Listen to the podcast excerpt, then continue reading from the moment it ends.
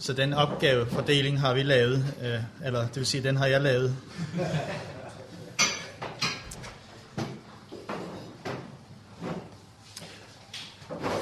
Kurt Larsen han refererede øh, i formiddags øh, til noget øh, Rit havde sagt. Jeg anvendte de samme ord, da Birte Røn Hornbæk var her. Øh, det du mener, det er, sagde jeg til Birte. Det synes hun var meget morsomt. Jeg har lyst til at spørge, er der nogen af jer, der har prøvet at have travlt? Det har jeg, der har jeg nemlig aldrig haft, fordi der har der ikke været tid til. Øh, jeg kunne godt have ønsket mig, for at være seriøs, ønsket mig sådan lidt mere tid til dybregående studier. Fordi nok har jeg været inde på nogle af de her spørgsmål i, i min undervisning tidligere, også ved, ved, ved kurser på Københavns Universitet. Men, men øh, det er jo fint at, at få det oparbejdet og gennemarbejdet på ny.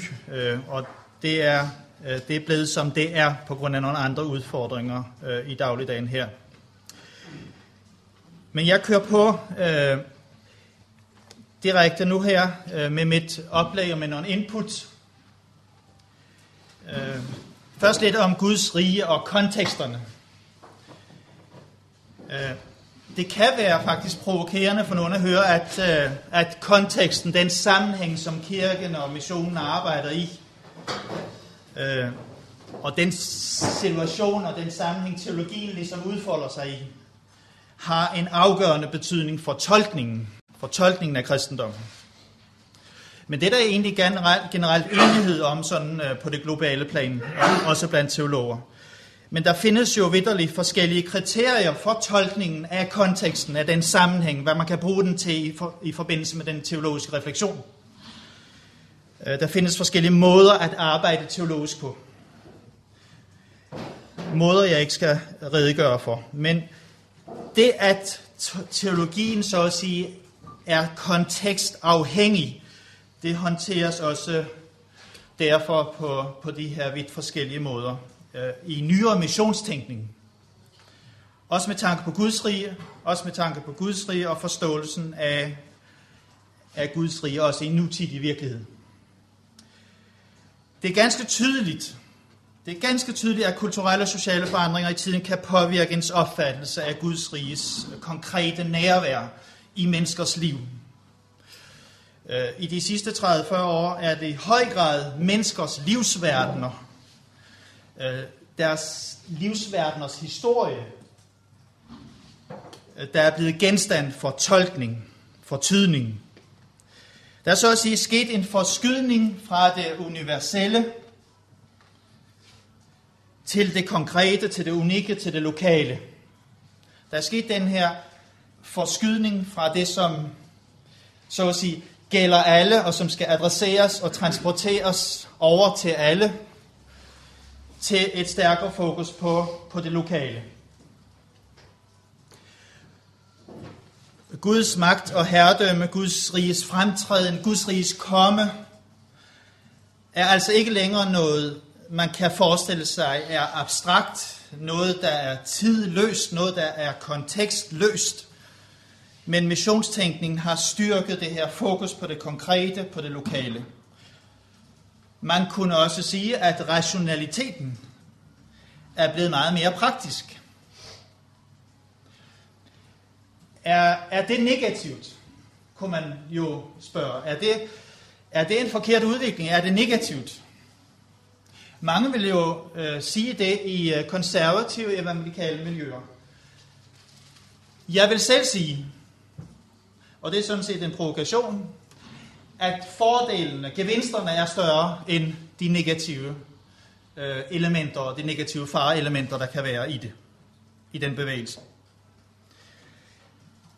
Selvfølgelig så afsløres den mulige fare, at Guds rige i visse sammenhæng, i visse kontekster, og teologiske miljøer er blevet for ensidigt knyttet til, til nogle dennesidige processer, nogle dennesidige forandrings- og transformationsprocesser.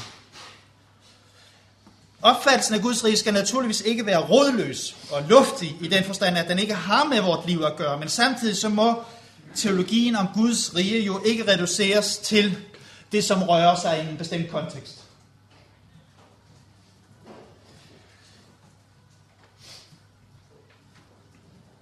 så havner man i det, der er blevet kaldt naiv kontekstualisme, hvor man sådan plask pladask lægger sig ned for tidsånden, for kulturens strømninger, og, og, og ligesom bliver et med det, som er.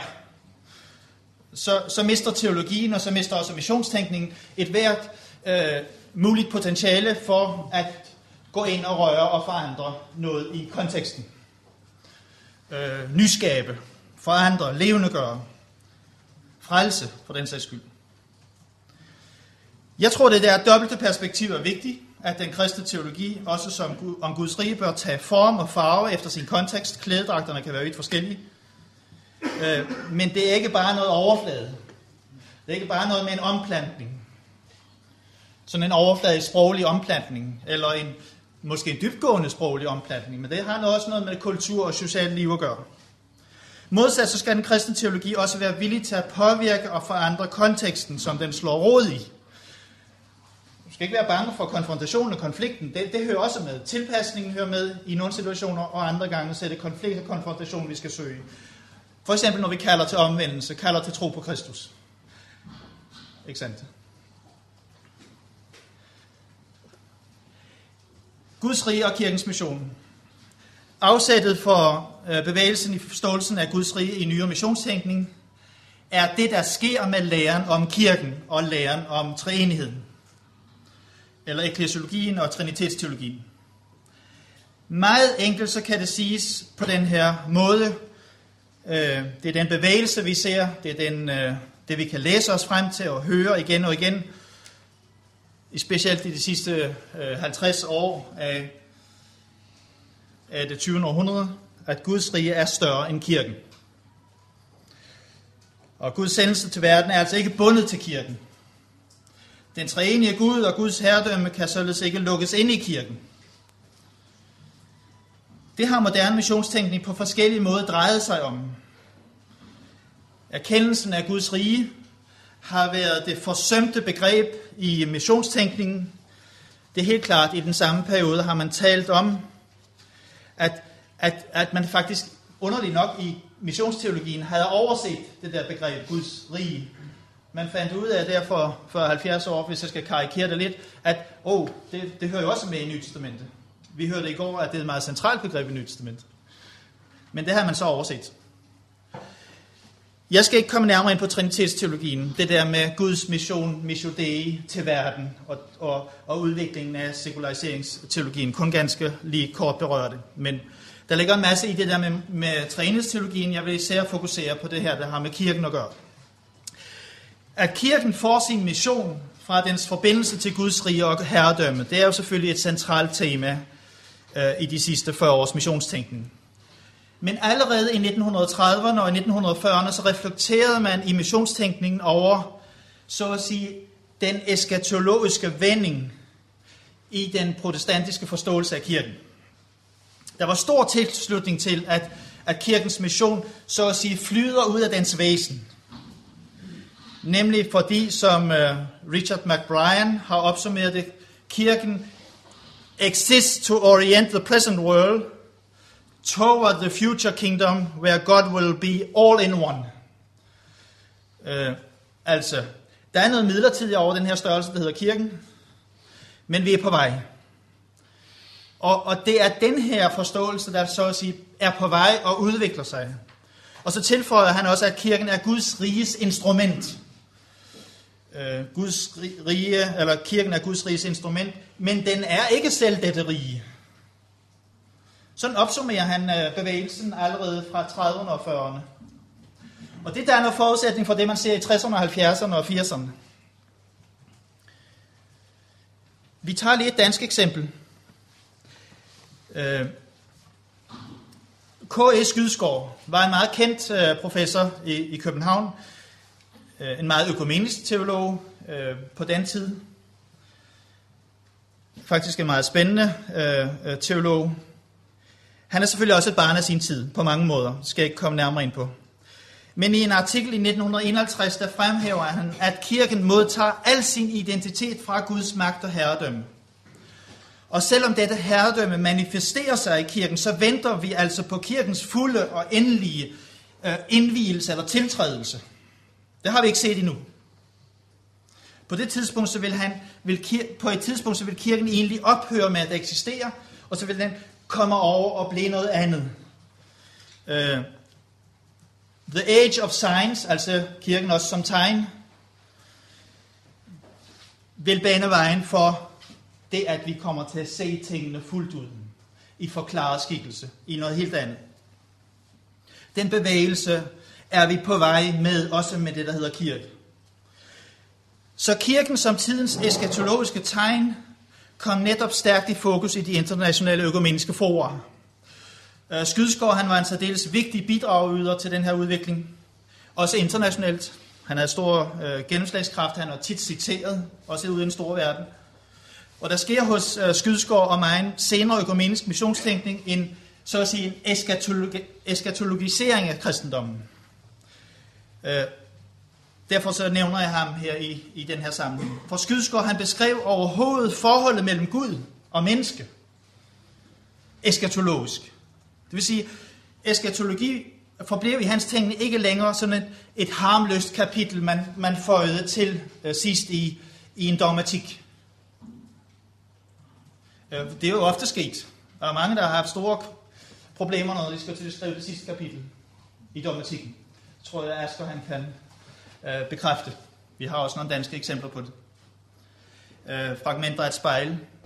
Der er ikke meget øh, eskatologi i den. Øh, og næste udgave kommer til at hedde Splinter fra et glaskår. øh. Se, Skydeskår han gik derfor også, så at sige, vejen fra liberal teologi til såkaldt eskatologisk teologi. Der var virkelig tale om et skifte, et paradigmeskifte, en markant omsving. Det satte ind her. Og grundmotivet i den her altbestemmende indfaldsvinkel i kristendommen er Guds rige. I, det er Guds rige. Det er det for, for Skydskår. Kirken den bliver et tegn, den bliver et eskatologisk tegn i en sådan tænkning. Guds rige omtales hos ham som, et, som en aktivitet. Han bruger faktisk ordet aktivitet om Guds rige.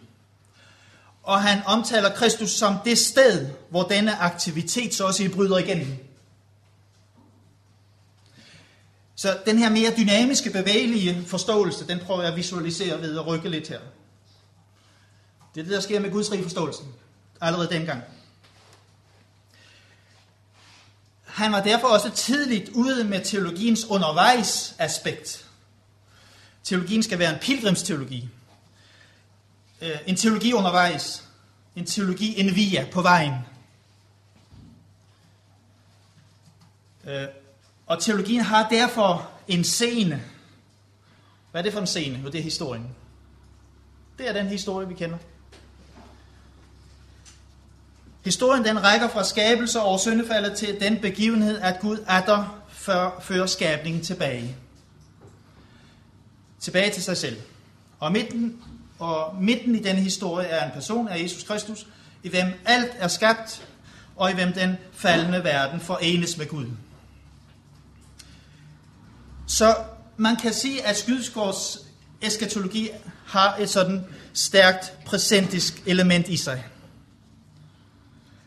Den nye verden, den bryder ind i den nuværende. Den kommende verden bliver levende nærvær i den nuværende verden. Opstandelsens eon er allerede til stede i den gamle eon. Men det skal retfærdigvis også nævnes, at Skydeskår lader ikke mindre vægt på, at kernen i ordet eskatologi det sidste, de sidste tider ikke blev svækket. Vi skal yde ham retfærdigt ved at sige, at han også peger på, at den kommende verdens nærvær til trods, så er den dog netop kommende. Den er tilkommende. Den er kommende, den går ikke forskelsløst op i vores egen tid, i hans egen samtid. Der er altså også diskontinuitet, der er brydning imellem Guds rige og menneskers verden. Mellem Guds riges historie og vores historie. Så Guds riges nærvær skal forstås meget paradoxalt, noget modsætningsfyldt, hvorved det reserverer en tid, en fremtid uden for vor tid. Guds rige er skjult nutid og forjættet og troet fremtid. så tror jeg, har øh, balanceret øh, tingene rigtigt i forhold til skydeskår. Jeg springer lige over et lille afsnit om øh, mere omkring skydeskår, så går jeg videre til, til det næste. Jeg tror, vi har forståelsen. Men det, der så sker, det er, at Guds rige så at sige bliver den afgørende referenceramme. Guds rige blev længe kaldt det glemte begreb, den glemte dimension, som jeg antydede før, i missionsteologien. Men der skete noget særligt øh,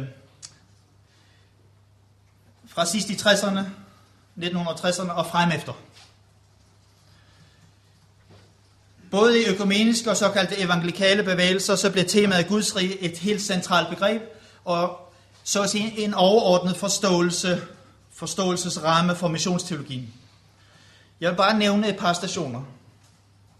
Et par vigtige stationer, som vi standser op ved. Der nævner jeg uh, Wolfhard Pannenberg. Uh, det kan overraske nogen, men Pannenberg havde faktisk meget stor gennemslagskraft allerede fra sidst i 60'erne og i 70'erne. Uh, øh, han påvirkede rigtig mange, også ude i den store verden, uden for Europa med sin tænkning. Øh, han inspirerede også en, en Moltmann og flere andre, øh, skærpede dem over for nogle problemstillinger, som de så arbejdede videre med at udvikle. Øh, han publicerede i 1969 en samling af essays med titlen Theology and the Kingdom of God, hvor han ganske skarpt kritiserer den protestantiske forståelse af kirken, øh, der har fokuseret alt for meget på sig selv. Det gør han gældende. Kirken har fokuseret alt for meget på sig selv i, i de protestantiske cirkler. Og det er sådan set ikke øh, utaknemmelig for, at han har sagt. Slet ikke. Det har jeg meget blik for selv. At, øh, at hvis vi har noget at gøre godt med, så skal vi sandelig gøre godt med det. Og det skal vi gøre langt ud over vores egne små cirkler.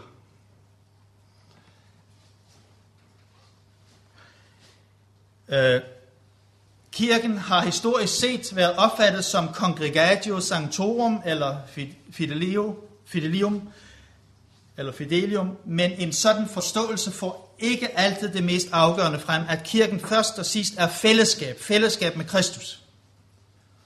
Det er det, kirken er.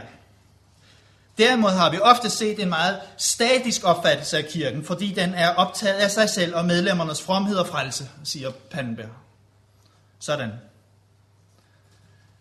Hans Køng, for lige at nævne ham, den katolske Hans Køng, som jeg ikke har øh, nævnt her i oversigten, han kom med noget af det samme budskab i sin store bog om kirken fra 1967 øh, hvor han tager udgangspunkt i Jesu forkyndelse af Guds rigs komme, og Guds rigs nærvær, nærhed i relation til den verden, vi lever i.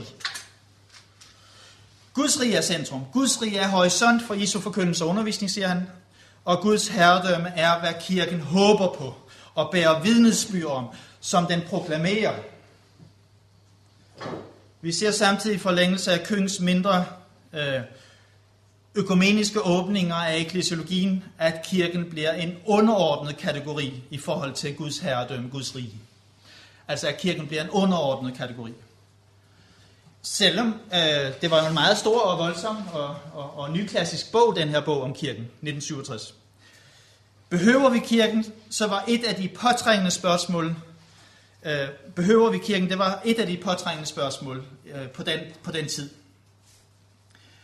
Øh, nogen svarede nej, hvis kirken blot centrerer om sig selv. Og andre sagde ja, og nogle af de samme sagde ja, hvis den kan se sig selv som et tegn, som et instrument for Guds herredømme. Øh, og nogen var nok så radikale og sagde, at kirken, den skal være et revolutionært fællesskab. Et forandringsfællesskab. Også i social øh, politisk forstand. Og det er det her, som ligesom vokser sig stærkt Guds rige bliver den egentlige referenceramme, både for de befrielsesteologiske og de udviklingsteologiske strømninger, som vokser sig store i 70'erne og frem efter. Der vil måske være nogle af jer, der kan huske navnet Gutierrez, Gutierrez, Gustav Gutierrez og J.B. Metz, den her marxistisk inspirerede teolog, Moltmann, Pannenberg har vi nævnt.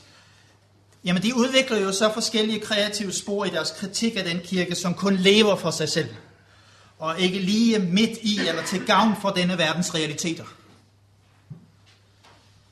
Øh, de europæiske teologer, for eksempel Moltmann, er jo stærkt optaget af at se kirken ud fra, fra Guds missionsperspektiv, missiodé-perspektivet, og ud fra et eskatologisk perspektiv. Men også ud fra de der nye befrielsesteologiske perspektiver. Guds rige bliver målet for Guds mission øh, på konkrete, virkelighedsnære måder. Den politiserende, den politiserende og ligesom immanente forståelse af Guds rige erobrer på mange måder arenaen. Og det er så også derfor, at vi kan øh, se og forstå, at der er noget, der hedder, øh, der kommer noget, der hedder Lausanne-bevægelsen, som jo har sit navn fra det store møde i Lausanne 1974. Men det er kendt stof for de fleste af jer. Vi skal lige have nogle øh, milepæle og præstationer mere på her. Fordi der sker faktisk noget i 80'erne, som, øh, som er øh, interessant. Øh, flere udviklingslinjer og milepæle tilbyder sig i de efterfølgende årtier. Kirkens Verdensråds øh, Melbourne-konference 1980 tog jo direkte temaet i Guds rige op gennem temaet Komme det rige. Øh, Guds rige sociale, politiske karakter understreges i flere af teksterne, i flere af sektionerne fra denne konference. Det lyder for eksempel i sektion 1. Guds rige, Guds rige, der er blevet indsat af Jesus Kristus, bringer retfærdighed, kærlighed, fred, glæde, frihed fra myndigheder og magter. Hvis demagogiske kræfter placerer menneskelige institutioner og menneskeliv i trældom. Set i dette riges perspektiv, fortsætter øh, teksten, prioriterer Gud tydeligt de fattige. Gud prioriterer de fattige. Øh, de har en, en, øh, en forrang, en, en præference. De fattige har en præference i Guds rige, for de viser jo, hvordan Guds rige skal modtages. De er velsignet, kan teksten sige. De er velsignet på grund af deres længsel efter retfærdighed og deres håb om frigørelse, befrielse. Sammenhængen viser, at der taler om et socialt økonomisk, at taler om socialt økonomisk fattige og undertrykte. Sektion 2 i, ved samme konference tales der om, at Guds rige og menneskers kamp så at sige finder hinanden. Finder hinanden i frigørelseskampen. Kirken skal som tegn på Guds rige også deltage og tage stilling i den kamp. Og det er blandt andet en kamp for menneskerettigheder, en kamp for konkrete håbstegn i verden. Omvendt så understreger sektion 3 er sådan set en anden linje. Øh, nogle andre anlæggende, fordi her var der rigtig mange evangelikale til stede i sektion 3, og der var også en del fra den øh, russiske ortodoxe kirke og andre ortodoxe kirker til stede i sektion 3 og i arbejdet med den tekst. Og det er interessant at se, at den samme konference kan sige vidt forskellige ting. Øh, samtidig bliver det så også en vejbereder for noget af det, som sker op igennem 80'erne og 90'erne, hvor man finder hinanden på en række punkter. Men det siges, at kirken øh, skal ses som rigets sakramente, altså Guds rigets sakramente, og der tales konkret om Jesu genkomst som det tidspunkt, hvor riget skal komme i dets fylde. Forkyndelsen af Guds rige er en invitation nu her til omvendelse og til tro. Omvendelsen indebærer, at man bliver borger i Guds rige gennem tro på Jesus Kristus. Så, så her øh, er prof, øh, trompeten meget tydelig i sin klang.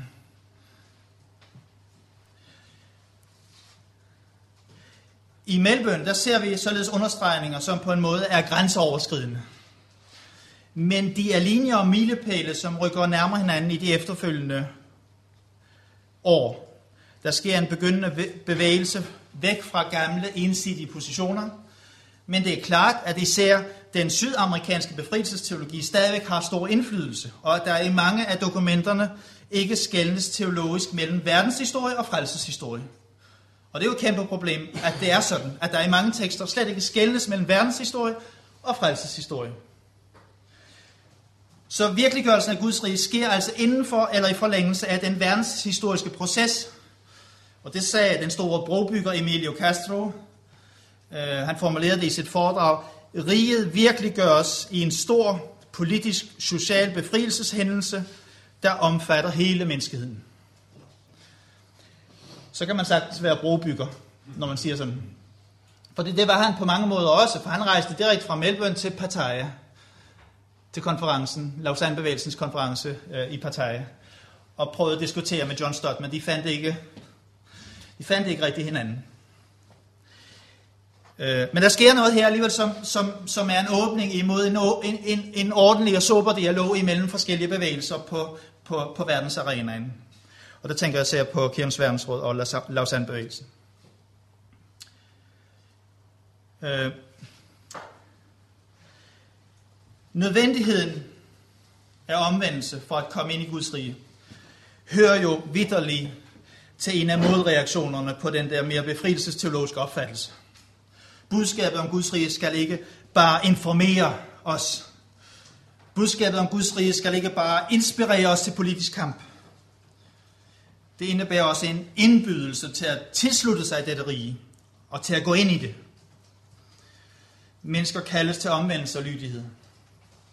Og det var jo netop hovedbudskabet i Partei, Parteikonferencen 1980. Konflikt og konfrontation på dette punkt mellem Castro og Stott er meget øh, sigende i den sammenhæng. Castro han hævdede med styrke i diskussionen, at de fattige og de fortabte, det er de samme mennesker. Det er de samme mennesker. Hans Kvalban blev nævnt i går. Øh, jeg har arbejdet meget, meget grundigt med hans øh, doktordisputat om Jesus og de fattige. Øh, og det, det, det har været meget øh, inspirerende at se. Men man må jo sige, at Hans Kvalbein er også en nordisk, vesteuropæisk teolog. Han sidder ikke derude i Sydamerika, Sydamerika eller Sydafrika, eller hvor han nu ikke sidder. Øh, og, og der kan godt være nogle ting, der ser lidt anderledes ud, når man ser det derfra. Ja. Det er jo godt at have lidt at gøre godt med, kan jeg se. Som jeg så springer over. Vi tager lige det sidste. Øh, Guds rige den nyeste missionstænkning. Ikke alle linjer i opfattelsen af Guds rige kommer til at mødes, så at sige, kommer til at konvergere i de seneste årtier. Jeg vil ikke tegne det billede, at man så bare fagner hinanden og finder hinanden i alle teologiske og missionsteologiske spørgsmål. Det er ikke sådan, det er. Men øh, dialogen er blevet bedre de sidste 20-30 år omkring øh, centrale, udfordrende teologiske spørgsmål, også i opfattelsen af Guds rige. Øh, man finder en tilnærmet overensstemmelse, konsensus, konsensus, når det gælder Guds rige. Øh, der er også enighed om, at udtrykket både har reference til, til frelseslæren og til etik. Og det etiske og de socialetiske problemstillinger, dem har øh, øh, den evangelikale bevægelse så at sige taget mere og mere ind under huden.